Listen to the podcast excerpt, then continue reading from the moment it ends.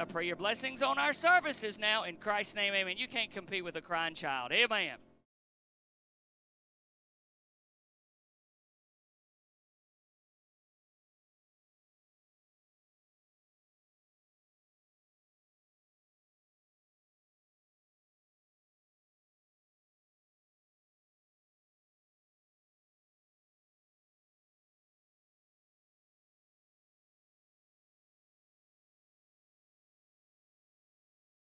Up nice and high, Jace. Good job, buddy. Ready?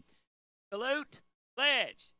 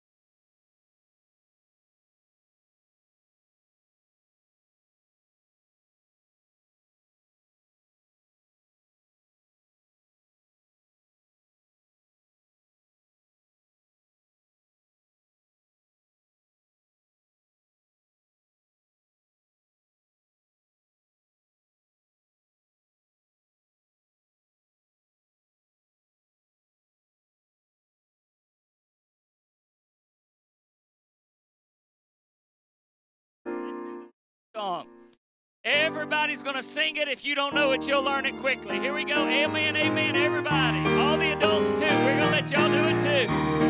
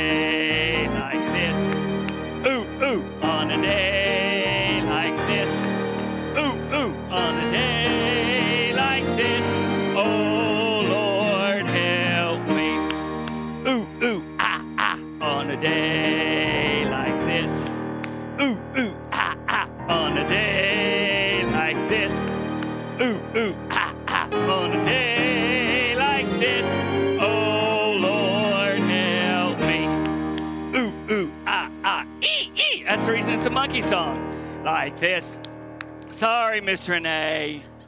Ready? Here we go. And on a day like this. Ooh, ooh, ah, ah, ee, ee. On a day like this. Ooh, ooh, ah, ah, ee, ee. On a day like this. Oh, Lord, help me. Ooh, ooh, ah, ah, ee, ee. Amen. On a day like this. Ooh, ooh, ah, ah, ee, ee. Amen.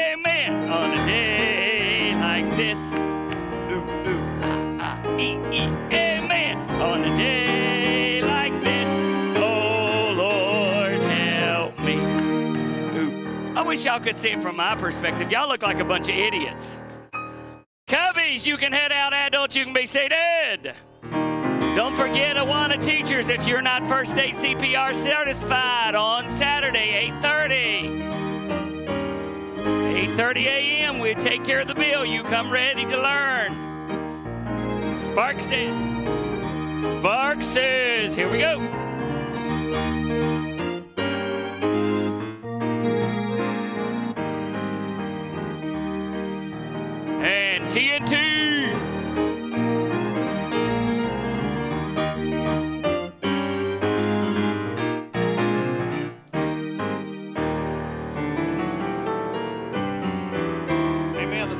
Together. Grab your blue songbook tonight, page number 324. Draw me nearer. We'll do the first, second, last verse, hymn number 324 tonight. Draw me nearer.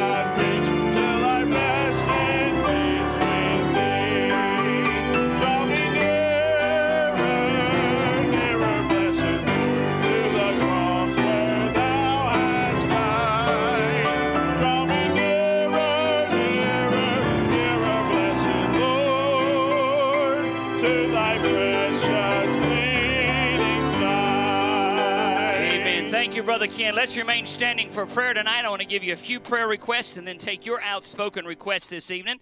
Uh, thank you for praying for Sister Biggs. Uh, she is still waiting for a report from pathology, uh, and that will determine her next course of treatment regarding her cancer. But am I saying that right, buddy? Am I saying that? No. All right, praise the Lord for that. Praise the Lord. I knew she was on her way home, but I'm glad to hear that she is home. That's awesome. Pray also for Sister River Smith. We just found out a few minutes ago that she's in Martinsville Hospital, uh, so you lift her up in prayer. Then Brother Barry's got to go in the morning for a procedure at Martinsville. Uh, you remember him if you would. Uh, I know he'd sure outpatient Barry, outpatient. Okay, so keep Barry in prayer if you would. Outspoken requests on my left tonight. Want to share? Yes, ma'am. Amen, sister. Thank you so much. Brother Daryl? Absolutely. I saw Miss Lisa.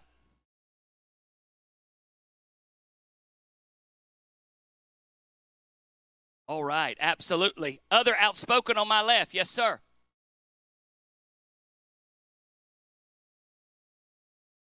Absolutely. We'll do that. Thank you so much. Somebody else on my left. Yes.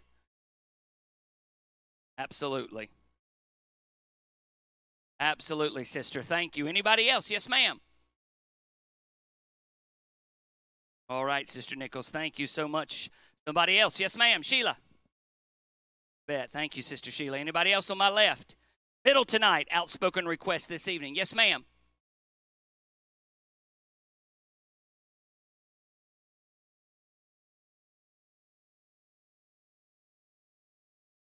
Absolutely. Pray also for Zach Reynolds. He is also being deployed to uh, Puerto Rico to help that as well. Tragic situation. Thank you for reminding us of that. Yes, sir. Absolutely, brother. Somebody else in the middle tonight. Let's go front to back. Shane.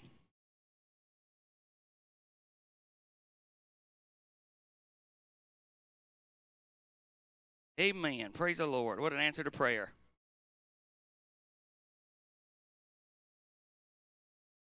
Amen. That's awesome. How unusual. Yes, ma'am. Sister Helbert.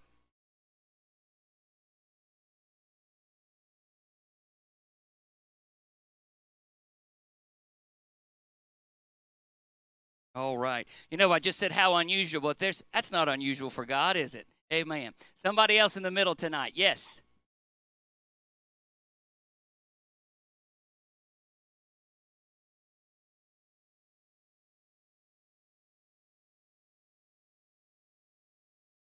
Wow. Thank you for telling me that, buddy. Yes, yes, sir. Brother Big.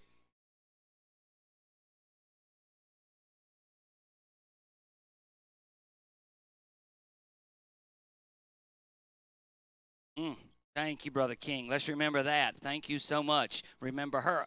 Yes, ma'am.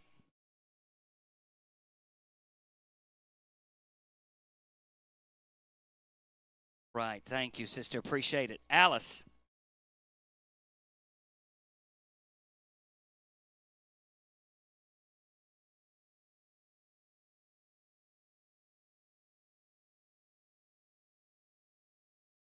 All right. Let's remember that. Thank you. Yes, ma'am. Natalie.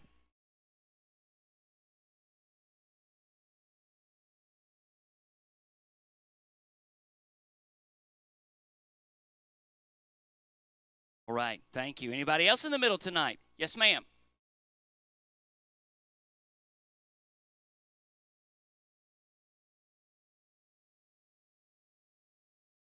Your Jordan.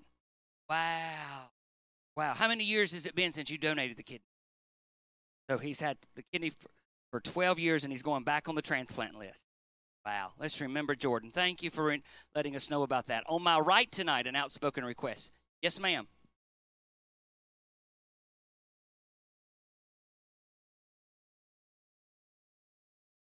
Amen.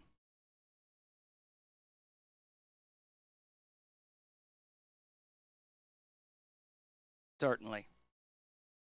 Certainly. Thank you so much. Somebody else? Yes, ma'am.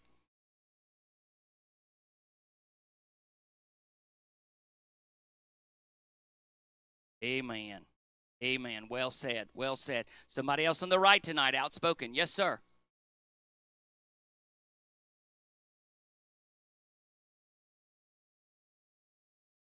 All right. Thank you, brother. Appreciate that so much. Yes, sir. Absolutely. Thank you, son. Any other outspoken on my right? Yeah. Thank you, buddy. Unspoken tonight, you've got a request. All right. Thank you so much. Father, thank you for the opportunity that you've given us tonight to assemble, most of all to share these burdens with one another. Lord, you've commanded us in your word to bring our burdens to one another, to bear one another's burdens. And so I thank you so much for a church that's still concerned enough about prayer to, Lord, share those requests. For the spoken request tonight, Lord, I pray that your perfect will would be done. For the unspoken request, how many prayers have been answered through an unspoken request? Bless now in our furtherance tonight, our Bible study, and the Awana time in Christ's name. Amen. Let's have a song of fellowship. Brother Ken. Amen. Page number 327, Higher Ground. We'll do the first verse and chorus, have a time of fellowship. Hymn number 327.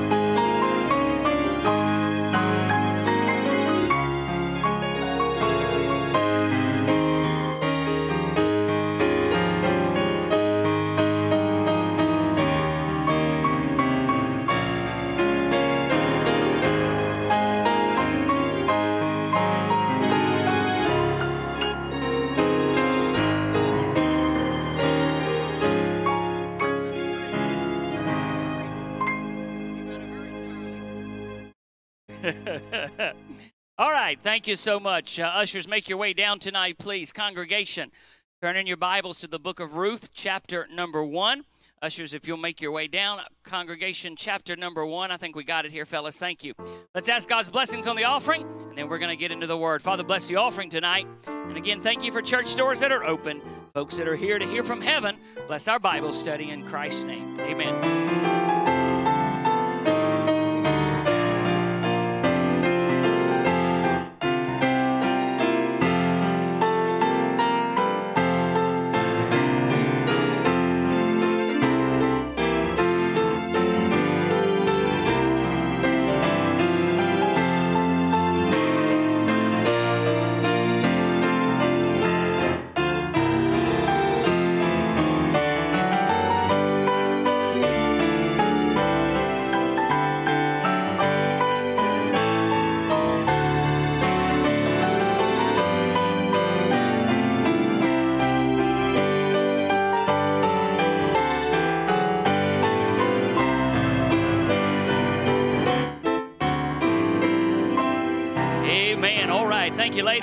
Of Ruth tonight, chapter number one. The book of Ruth, chapter number one. We will continue our third message tonight in the series that we're going verse by verse through the book of Ruth. Tonight's message is one that I believe will be uh, meaningful and certainly pointed for all of us. I'm not going to ask you to raise your hand tonight. I'm not going to ask you to amen, but think back to yourself for just a moment. How many of you are like me, where after you've been saved, there's been some time that you've wandered away from God? You don't have to amen me because I know that's the case for most of us. How many times do we wish we could say that we have been saved all our lives? Certainly that's an amen to that, but we've been in God's will all our lives since the time we got saved. That is certainly not the case for most of us. We've had times of spiritual wilderness wanderings. You can say amen to this. Thank God he lets us come back home. Thank God that to wander away from him uh, is not a spiritual death sentence. But would you also amen me on this? Coming home ain't always easy. Oftentimes, when we come back, we bear the scars of the sin that we've been dabbling in. I read a story a few weeks ago that I think beautifully illustrates the point that we'll be looking at tonight in this message I've entitled Coming Home is Not Always Easy. The story is told of a foolish old farmer who one day concluded that the healthy oats and grain that he'd been feeding his mule for years was simply costing him too much money. So, in an effort to save money, he one day took uh, what was the regular supply of oats and he gave about 90% of it, mixing 10% with a little bit of sawdust. Then the next week, he turned the ratio from 80% oats to 20% sawdust and continued to drop that week after week until he got to the point where it was 10% oats, 90% sawdust, and he thought he had discovered something spectacular. Course, the mule didn't seem to notice the gradual change, so the farmer thought things were fine. Weeks later, he finally fed the animal nothing but sawdust. The animal finished the meal and fell over dead. Silly story, perhaps, but it also serves as the reality of what happens to the child of God when we begin nibbling with sin. We think that we can handle the 10%. We think that the 90% that we've got still planted in church, still planted in God's will, will overcome the 10% that we keep our feet dabbled in the world. But you do understand that oftentimes 10% becomes 20%. And 20 cent becomes 30%, which becomes 50%. And before we know it, before we've even fully recognized it, uh, that ratio has flipped. And now all of a sudden, uh, what was just a little bit of nibbling and a little bit of dabbling in the world, uh, we have become spiritually taken over. And the spiritual sawdust uh, ruins us. Reality is that's where Naomi finds herself. For those who may not have been with us the last two weeks, we simply told the story of a family from Bethlehem of Judah husband and wife and two children. The husband, of course, was Elimelech. His wife was by the name of Naomi.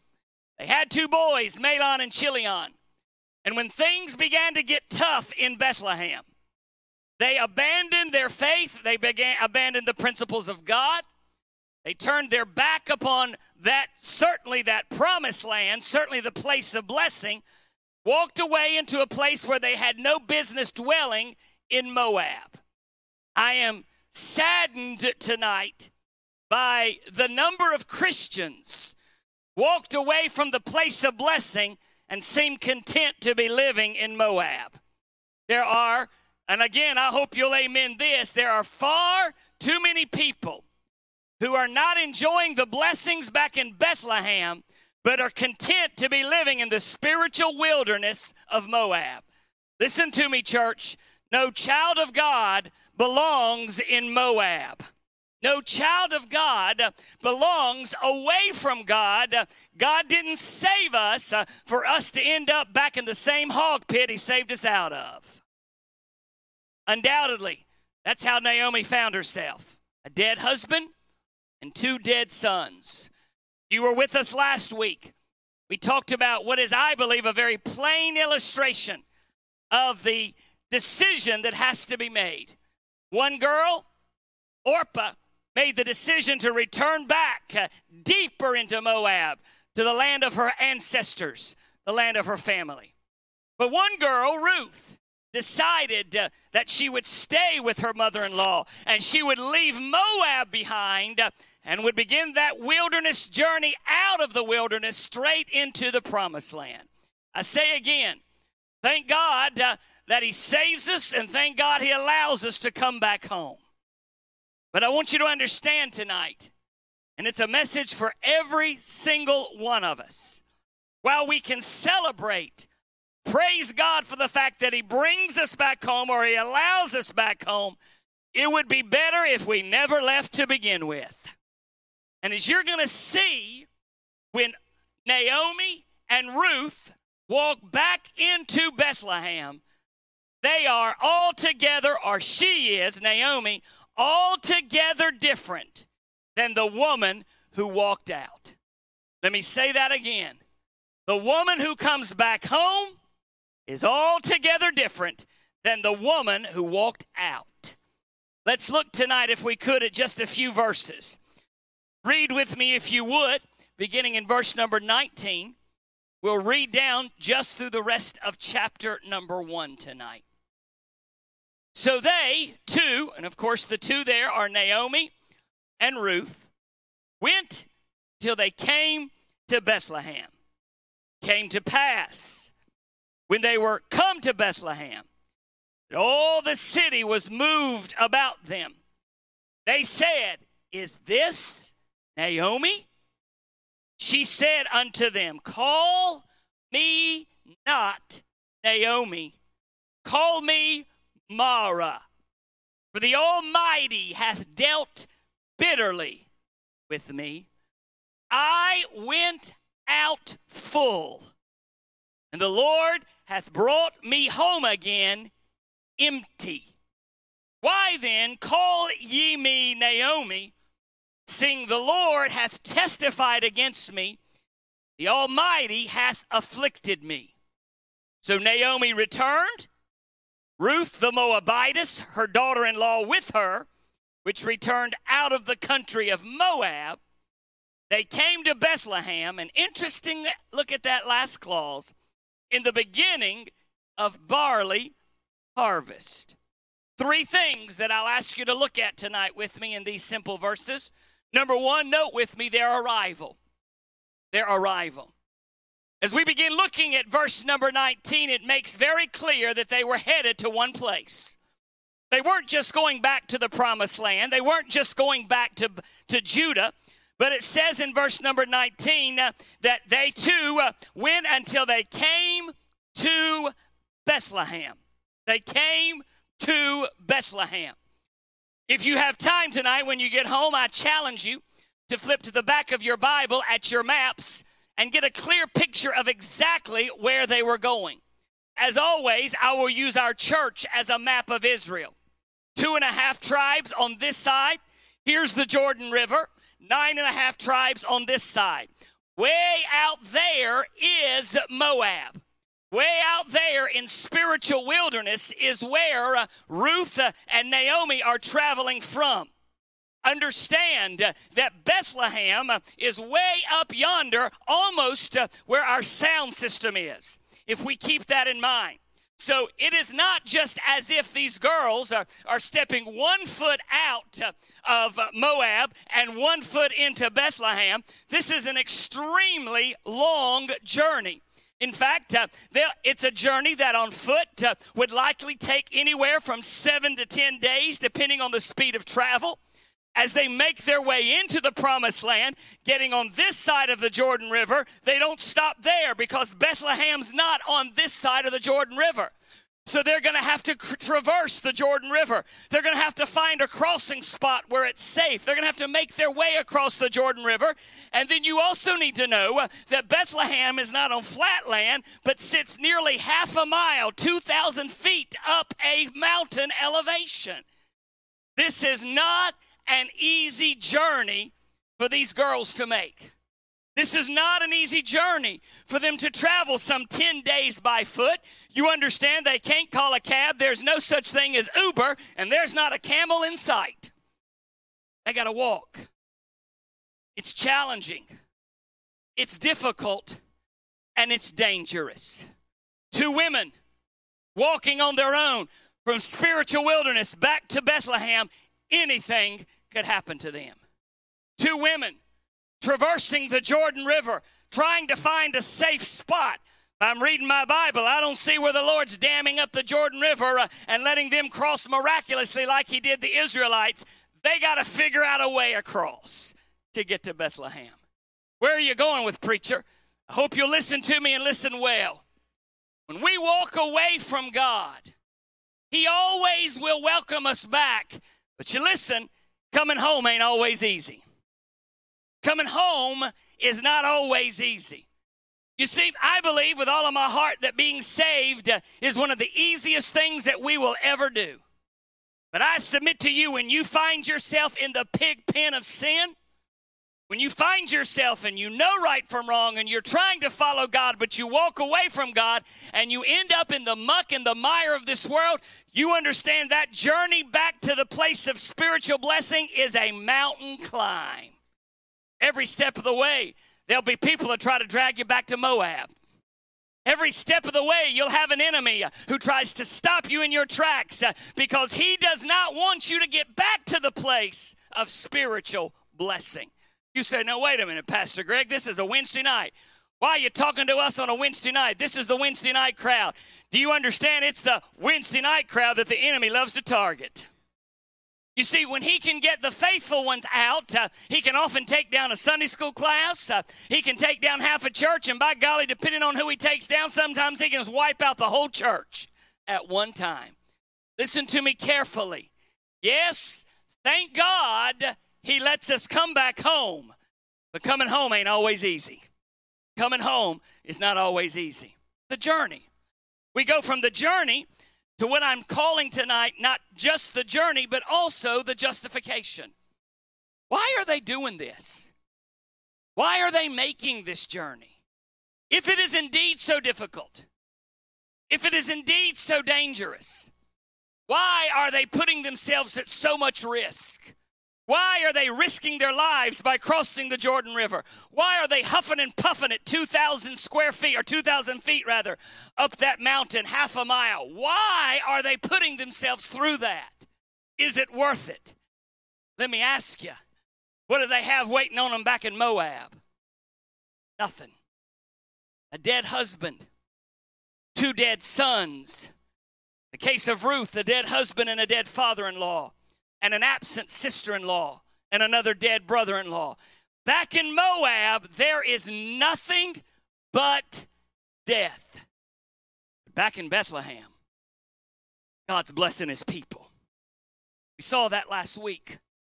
Back in Bethlehem, God's taking care of his own. Back in Bethlehem, uh, the house of bread, Judah, the house of pra- or, or, or praise, uh, there is much to celebrate back in Bethlehem.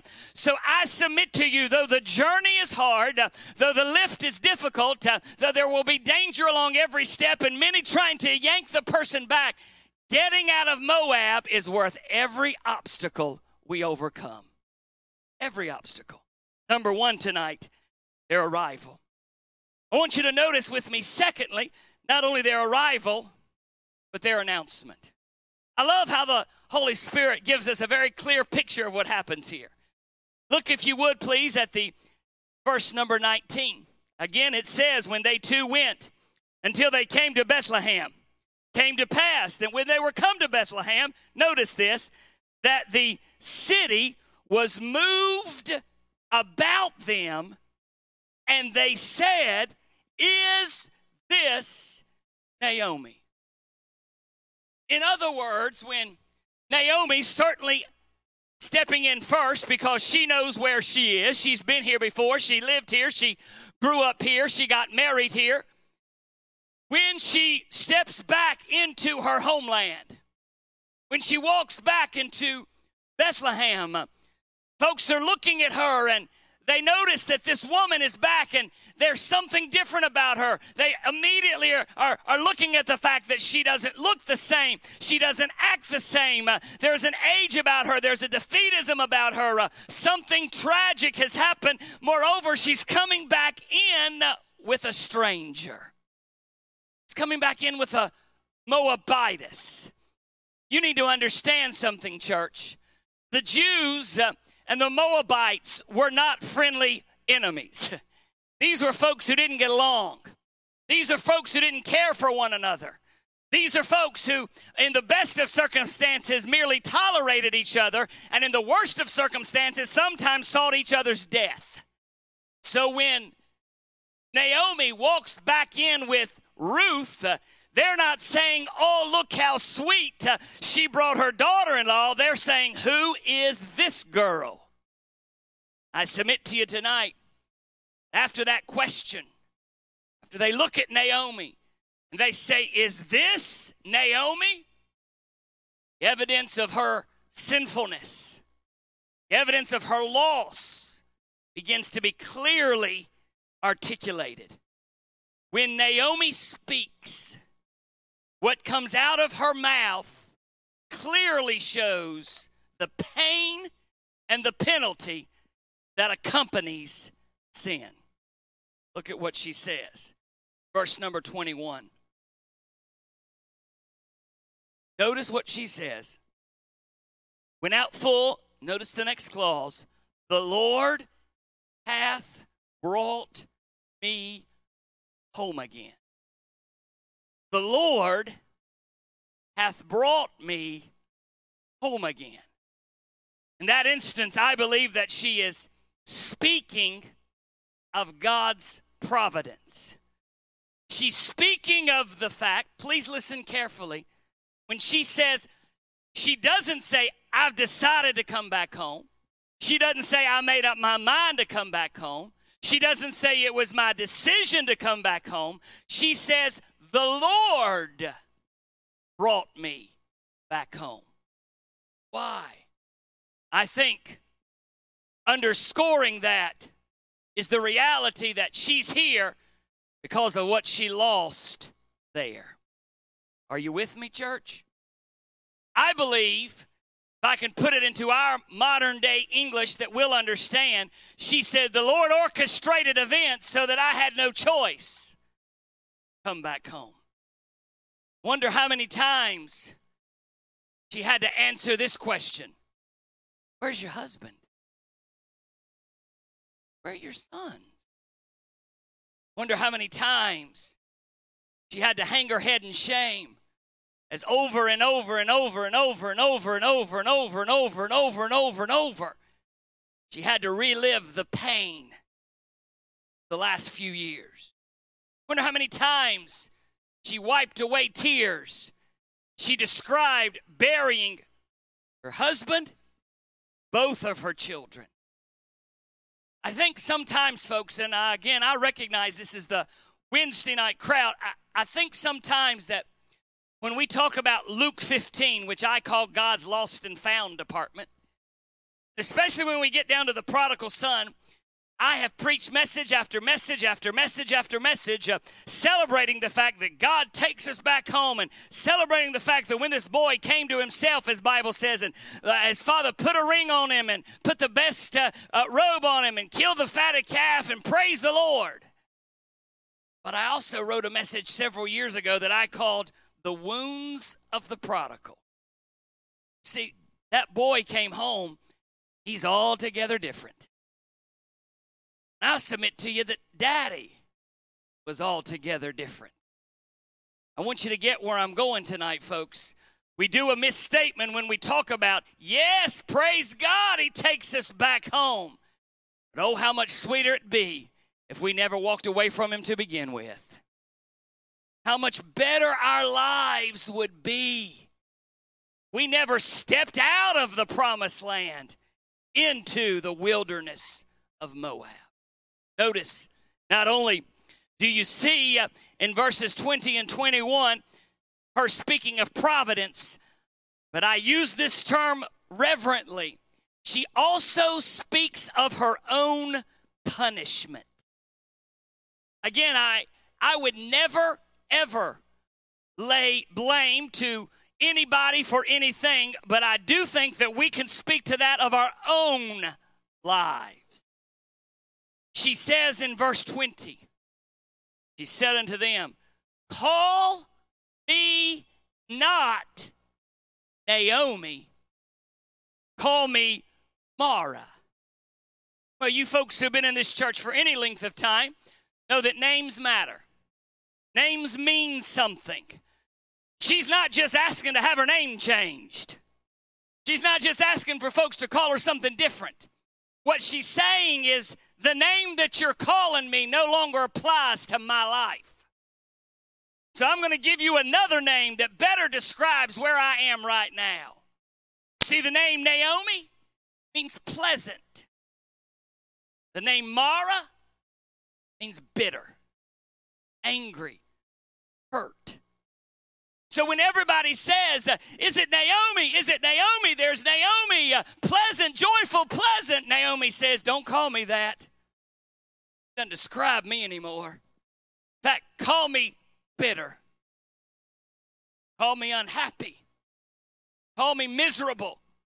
Call me Mara. Why, Naomi? Why would we call you that? She says, verse 21, excuse me, verse 20, for the Almighty hath dealt very bitterly with me. Notice what she says next. I, this is one of the saddest statements I think in all of Scripture. I went out full. No, no, no, no, wait a minute. Wait a minute. I thought when they left, they left because of a famine. How can you be full when there's a famine?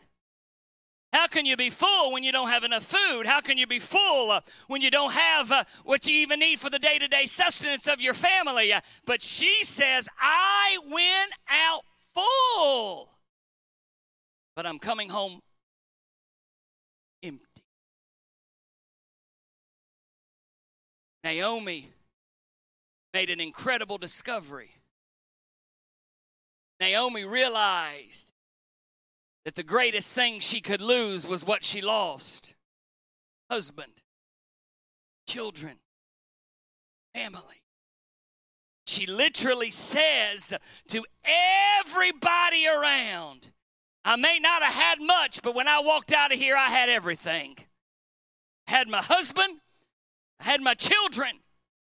Now uh, I'm coming back and I've lost everything. I want you to see Naomi tonight, folks, is not some paragon of virtue in our Bible. She's a real woman, just like others in this room tonight. Who the things she treasures most been snatched from her.